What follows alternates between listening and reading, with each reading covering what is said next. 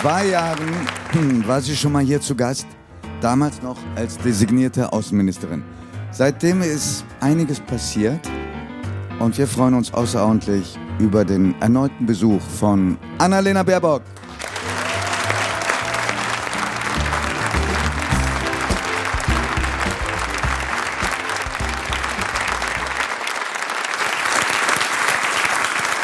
Baerbock, ich vermute ganz dringend, ja, dass Sie nach so turbulenten politischen Wochen, dass Ihnen heute der Sinn nach großen Enthüllungen steht. dass Sie heute uns alles verraten, was in den letzten Wochen noch so halbwegs unter der Decke geblieben ist. Es gibt ein irres Gerücht, nämlich, dass Sie und Ihr Mann Fans von Werder Bremen sind.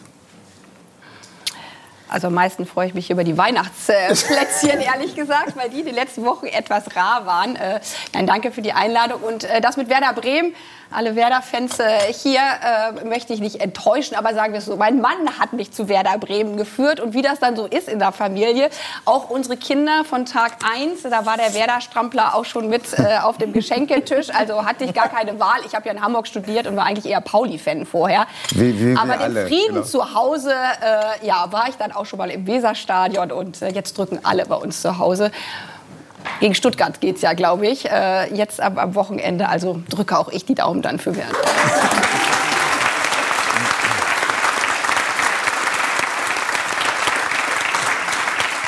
Viele werden sich jetzt vielleicht wundern, warum wir nicht das Spiel der deutschen Frauen gegen Dänemark kommentieren in der Nation League.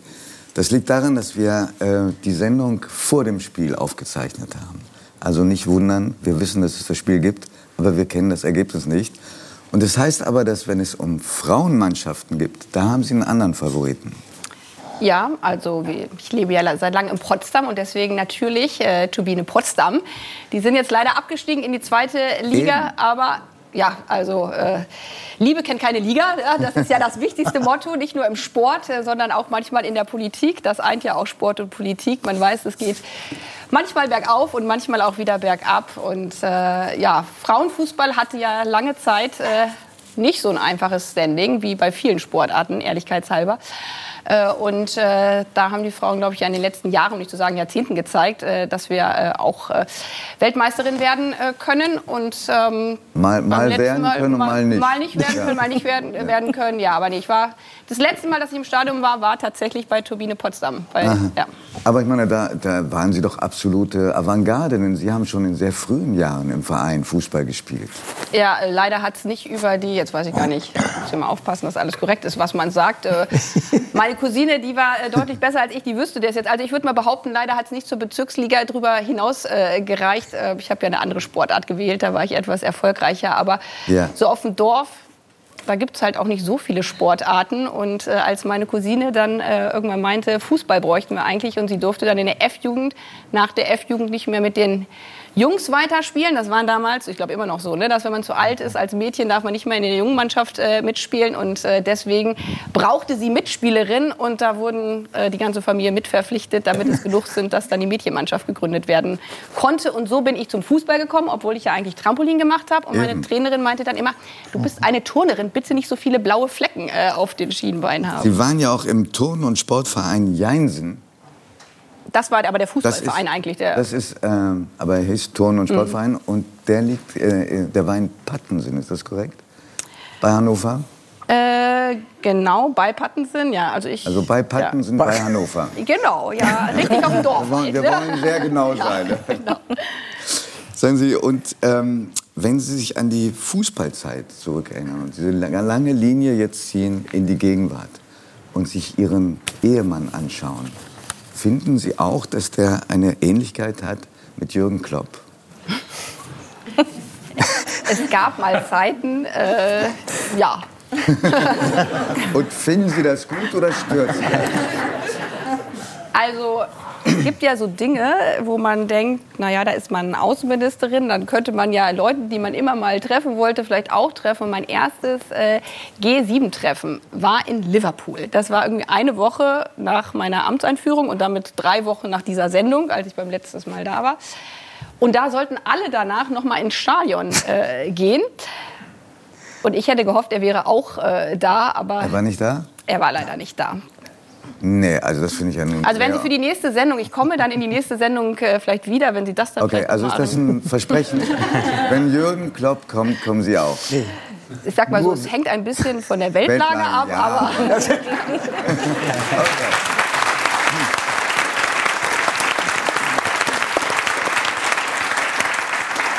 Jetzt stelle ich Ihnen nicht die sehr erwartbare Frage, was ist am Fußball, in der Politik so ähnlich wie im Fußball?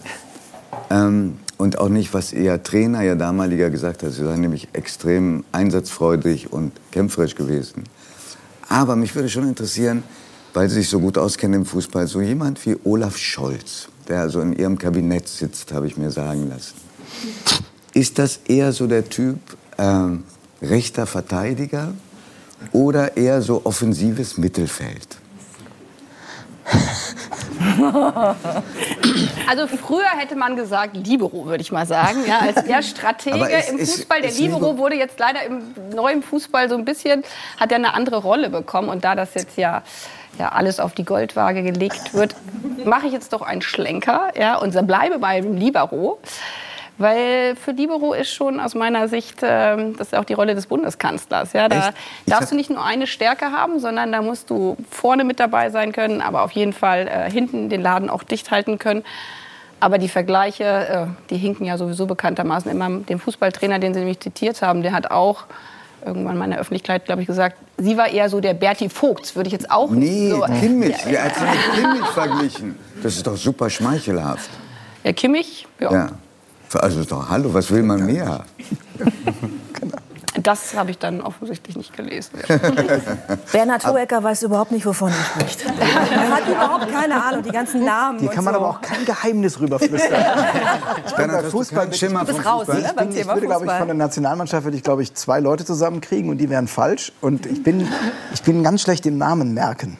Ah. Mir, es gibt sogar einen Fachbegriff dafür, wenn man sich keine Namen merken kann, aber ich kann sie mir so schlecht merken, dass ich mir den Namen des Fachbegriffs nicht merken kann. Und der, der lautet? Ja, ich muss jetzt nachgucken. Aber es gibt einen, einen medizinischen Fachbegriff für Namen vergessen. Hm. Das ist auch nicht meine Stärke und das ist das Gute an meinem jetzigen Job, da ich ja nicht mehr Fußball äh, leider aber fast nie mehr spiele in meinem Job kann man ganz oft sagen, Your Excellency, was sehr gut hilft, ja, wenn man wow, auch gerade den Namen nicht so parat hat. Ja, das, äh, Haben Sie so einen Mitarbeiter? Schöne Diplomatensprache. Eine Mitarbeiterin, die die ganze Zeit daneben sagt, das ist, äh, das ist der Präsident der USA. also, der, ist, der ist so ein, also jetzt, so ein Einflussbarer. Wer, wer, das ist, das weiß ich schon. Ja, Beim Namen ist es dann. Ja, genau. Hier bist du beim Präsidenten. Da sogar, das wer, wer sind denn sehr bedeutende Politiker, wenn man sie nicht auf Anhieb erkennt bei irgendeiner Konferenz? Sind die auch ein bisschen beleidigt? Ja, würde ich schon sagen. Aber man selber wäre es ja wahrscheinlich auch. Äh, aber ist Ihnen das schon mal passiert? Aber mein, meine, das ist nicht bei mir. Ich habe ein gutes äh, Gesichtsgedächtnis. Äh, könnte auch in 20 Jahren noch äh, sagen, Sie waren doch damals in der Talkshow. Nur der Name, das ist äh, und sind Sie schon mal mit jemandem verwechselt worden? Ich glaube, als wir all diese Masken noch getragen haben, äh, Svetlana Tichanowskaja, die belarussische, aus meiner Sicht eigentlich legitime Präsidentin äh, von, von Belarus, die ich äh, sehr viel treffe, mit der ich auch viel im Austausch äh, war. Und es gibt ein Foto von uns, äh, weiß gar nicht, ob ich da schon Außenministerin war oder nicht, auf jeden Fall mit Maske. Hm. Und wir haben eine sehr ähnliche Haarfarbe. Ähm, und ich glaube, da musste ich auch zweimal gucken, wer ich eigentlich äh, bin. Wenn Sie, was jedem von uns passiert, Sie werden merken, auch in dieser Sendung, mir bestimmt noch etliche Male, wenn Sie sich einen Versprecher leisten, gehen Sie inzwischen damit nonchalant um und sagen, passiert jedem Menschen oder ist das Ihnen peinlich? Das ist mir noch nie passiert.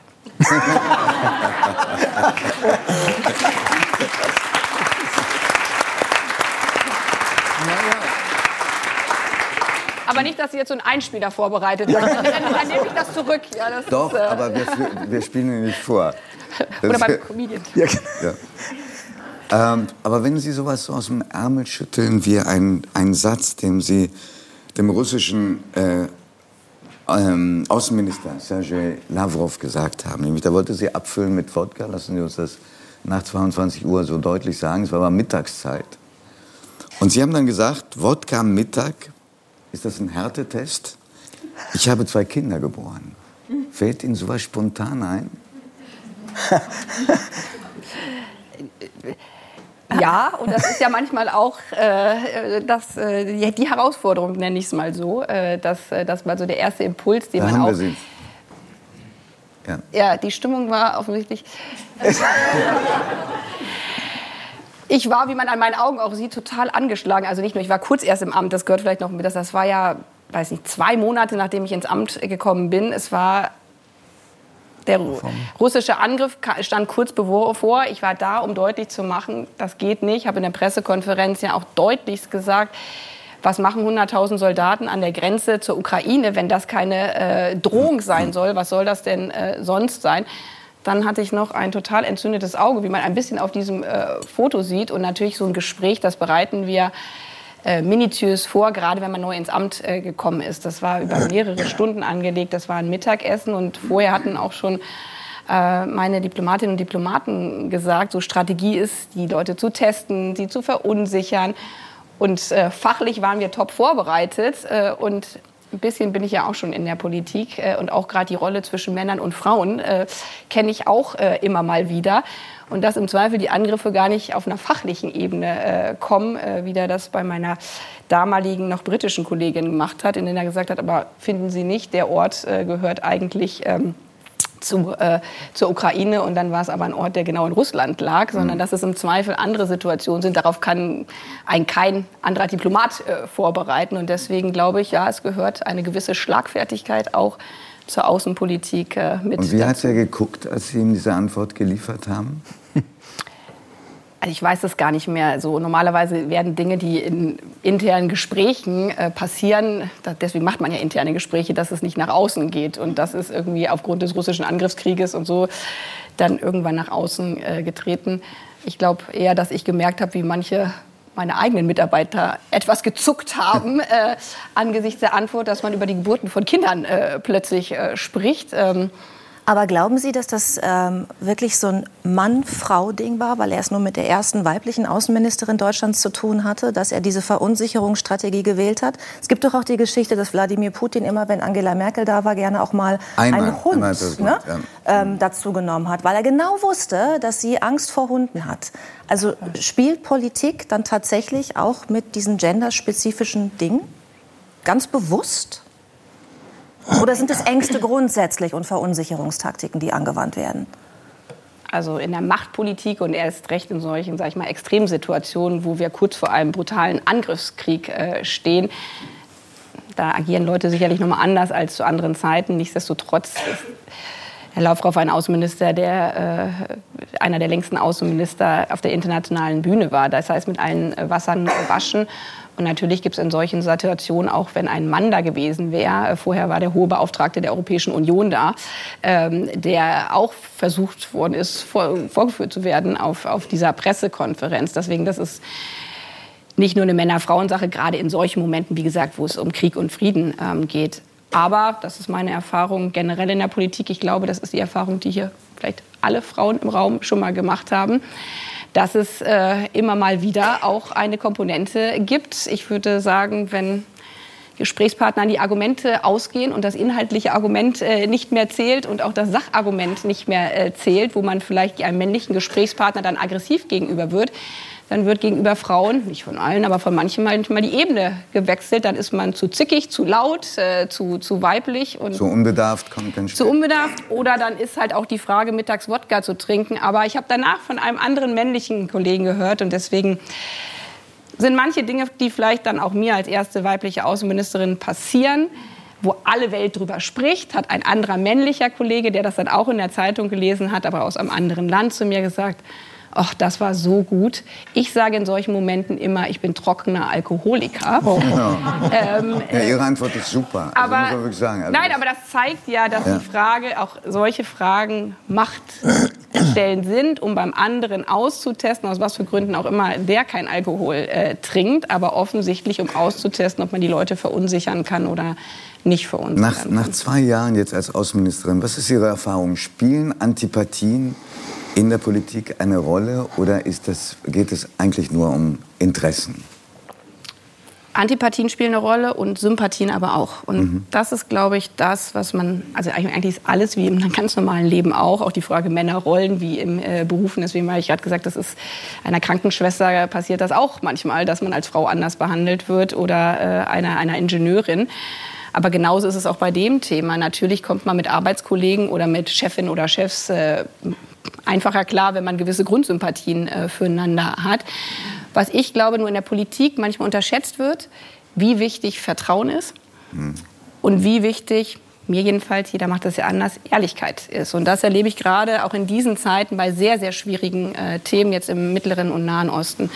Natürlich habe ich mit äh, einigen Golfstaaten bei gewissen Themen unterschiedliche Haltung. Mhm. Aber was in solchen Momenten zählt, ist, dass man entweder das Gefühl oder die Erfahrung hat, dass man sich auf den anderen verlassen kann, selbst wenn der oder die jetzt sagt, wir können euren Weg nicht mitgehen, wir sehen das anders als ihr, wie ihr zu Israel steht. Mhm.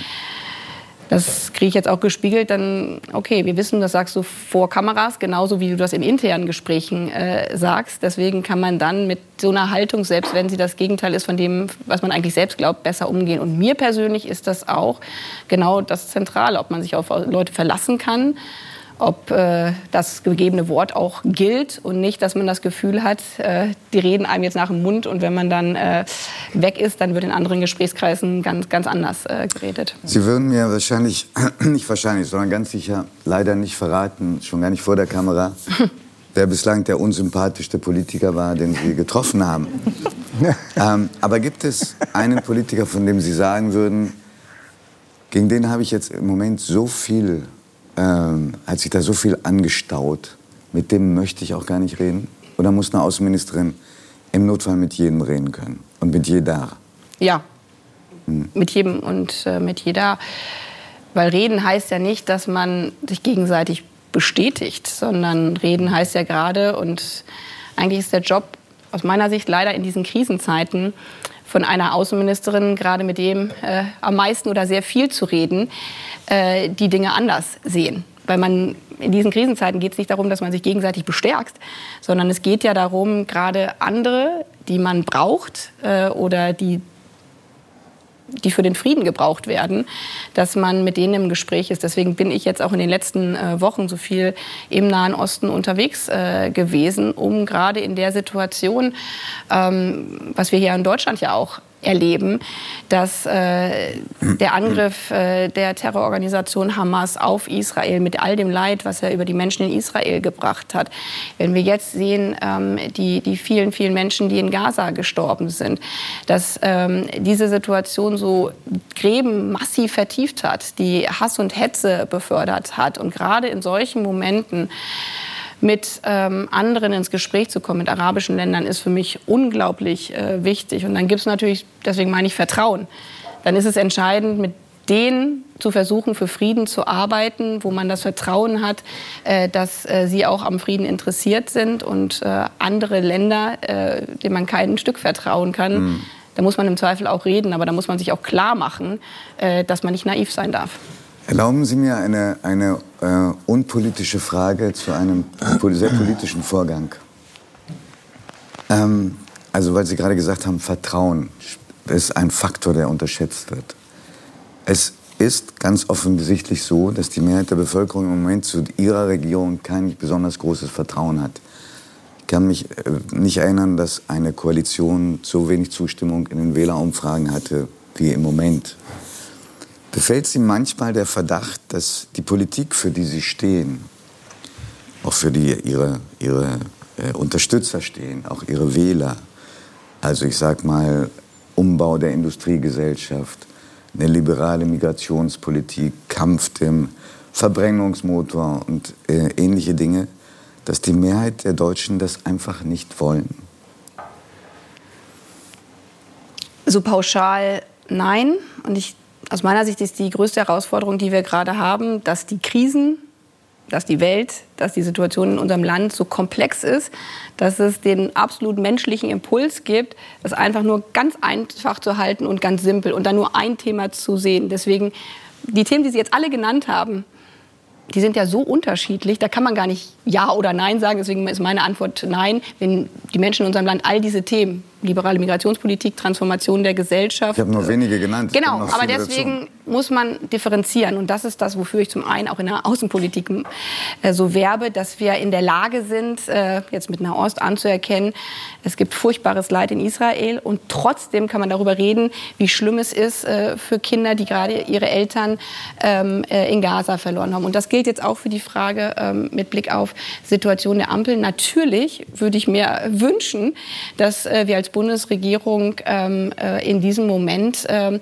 mehr Zustimmung äh, hätten. Aber das Leben ist ja kein Wunschkonzert. Also muss man sich anschauen, wo haben wir Dinge nicht gut gemacht. Und deswegen kann man nicht alle Themen in einen Topf äh, werfen. Wir haben gesehen, dass zum Beispiel mit Blick auf äh, die Transformation, so würde man es technisch nennen, äh, des Energiesektors, der Wärme offensichtlich auch von, von grüner Seite nicht klar genug kommuniziert worden ist, worum geht es eigentlich und am Ende alle verunsichert werden. So, daran müssen wir arbeiten, dass wir das ändern. Führt mich das aber dazu zu sagen, wir machen keinen Klimaschutz äh, mehr, das war ja Ihre Frage, gibt es kein Vertrauen für Klimaschutz in Deutschland? Ganz und gar nicht, sondern die Zustimmung zum Klimaschutz ist riesen, riesengroß. Und das ist gerade das Schwierige aus meiner Sicht. Vielleicht nicht in dieser Form die Zustimmung zum Klimaschutz ist riesengroß, aber vielleicht nicht in der Form, wie Sie es anpacken. Ja, das habe ich ja gerade. Ich habe ja gerade gesagt. Natürlich, da, natürlich, schauen wir uns an, in welchen Bereichen wir Dinge hätten anders machen müssen. Aber wenn Sie jetzt auch hier im Saal fragen, wollen Sie, dass wir nichts gegen die Erderwärmung tun oder wollen Sie, dass wir dagegen tun? Würden, glaube ich, sehr, sehr viele sagen, wir wollen, dass wir das dagegen tun. Wenn wir jetzt einzeln fragen, was bedeutet das für den Verkehrssektor, was bedeutet das für den Wärmesektor, dann gibt es sehr unterschiedliche Antworten drauf. Und ich weiß, vielleicht ein kleiner Punkt. Ich hatte vorhin eine Besuchergruppe, da hat mich ein Herr genau das Gleiche gefragt. Es sind ja so viele Krisen auf der Welt. Warum fokussieren Sie sich da nicht auf die wichtigsten und lassen zum Beispiel den Mobilitätssektor und wie wir eigentlich Auto fahren, mit welcher Technologie einfach außen vor? Mhm. So, der erste Impuls ist ja nichts Besseres als das. Das würden wir gerne tun, aber in unserer Welt ist alles miteinander vernetzt. Wenn wir über die Frage reden, Geopolitik China sehen wir, dass China seinen Mobilitätssektor maximal fördert, nämlich Elektroautos. Verbrenner dürfen da von Deutschland noch verkauft werden, aber Elektroautos nicht in so einem Maßstab. So, so wird die Frage des Antriebsmotors immer mehr zu einer geopolitischen Frage. Und wenn wir das jetzt einmal durchdeklinieren würden und wir sagen, also zur Mobilität sagen wir in Deutschland gar nichts mehr als Politik, jeder soll mal machen, was er will, auch die deutschen Automobilfirmen, wären wir aus meiner Sicht am Ende bei dem Punkt, dass es bedeuten würde, die deutschen Automobilkonzerne hätten gegen äh, chinesischen Firmen langfristig, weil es da so krasse Subventionen gibt, keine Chance. Und deswegen ist eben dieses, wir nehmen einfach einen Bereich raus und dann wird es im anderen Bereich schon gut werden, entspricht leider nicht der Weltlage. Ob dann die Förderung von Elektromobilität so richtig ist oder falsch, da sind wir zum Glück ein freies Land, äh, da haben wir unterschiedliche Meinungen zu. Aber es ist eben nicht so simpel, wie manche suggerieren, zu sagen, ein Themenfeld, da kümmern wir uns nicht drum, weil wir in einer Welt leben, wo alles miteinander vernetzt ist. Wann backen Sie wieder Plätzchen mit Ihren Kindern? Ja, deswegen, ich nehme ein paar Zimtsterne mit. das ist, das ist genug.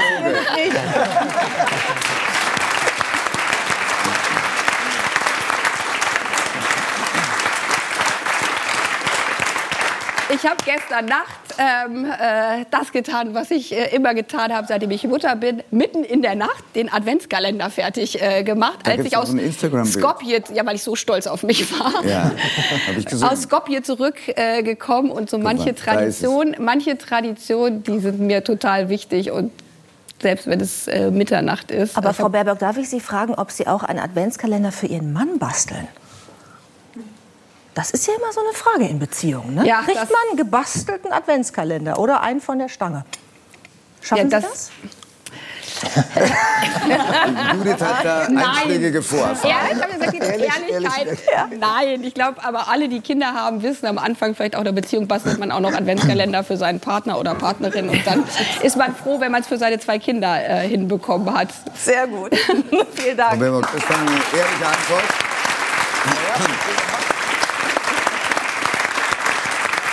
Für den Fall, dass Sie mal zu Hause privat Sehnsucht haben nach der Ampel, weil Sie einfach mehrere Stunden keinen direkten Kontakt mehr hatten, haben wir ein kleines Geschenk für Sie, was möglicherweise auch Ihren Kindern gefällt. Darf ich es Ihnen überreichen? Schauen Sie mal. Darf ich Ihnen das geben? So als Grünen-Politikerin, also erstmal sage ich natürlich Danke zu einem Geschenk, aber da wir ja über Sport geredet haben, aber es ist Vielen Dank. Ich äh, verteile es dann vielleicht im Kabinett und ich nehme, ich nehme diese Farben und gebe diese Farbe dann äh, äh, weiter. Nee, aber da wir ja über Sport geredet haben, also mit solchen solchen Tischtennisschlägern kann man aber nicht so gut. Äh ich wollte gerade sagen. Aber, aber, man kann sie dem einen oder anderen um die Ohren hauen. Ja, genau. Nein, das tun wir nicht. Frau Baerbock, ähm, erstmal vielen Dank, dass Sie gekommen sind. Wirklich wissen wir sehr zu schätzen. Grüßen Sie Ihren Mann. Sagen Sie, dass er mit drei Tage Bart wirklich aussieht wie Jürgen Klopp. Und dass Sie wiederkommen, falls die Weltlage es zulässt. Ich bin ganz sicher, ja, wenn Jürgen Klopp kommt. Genau. Dankeschön. Danke.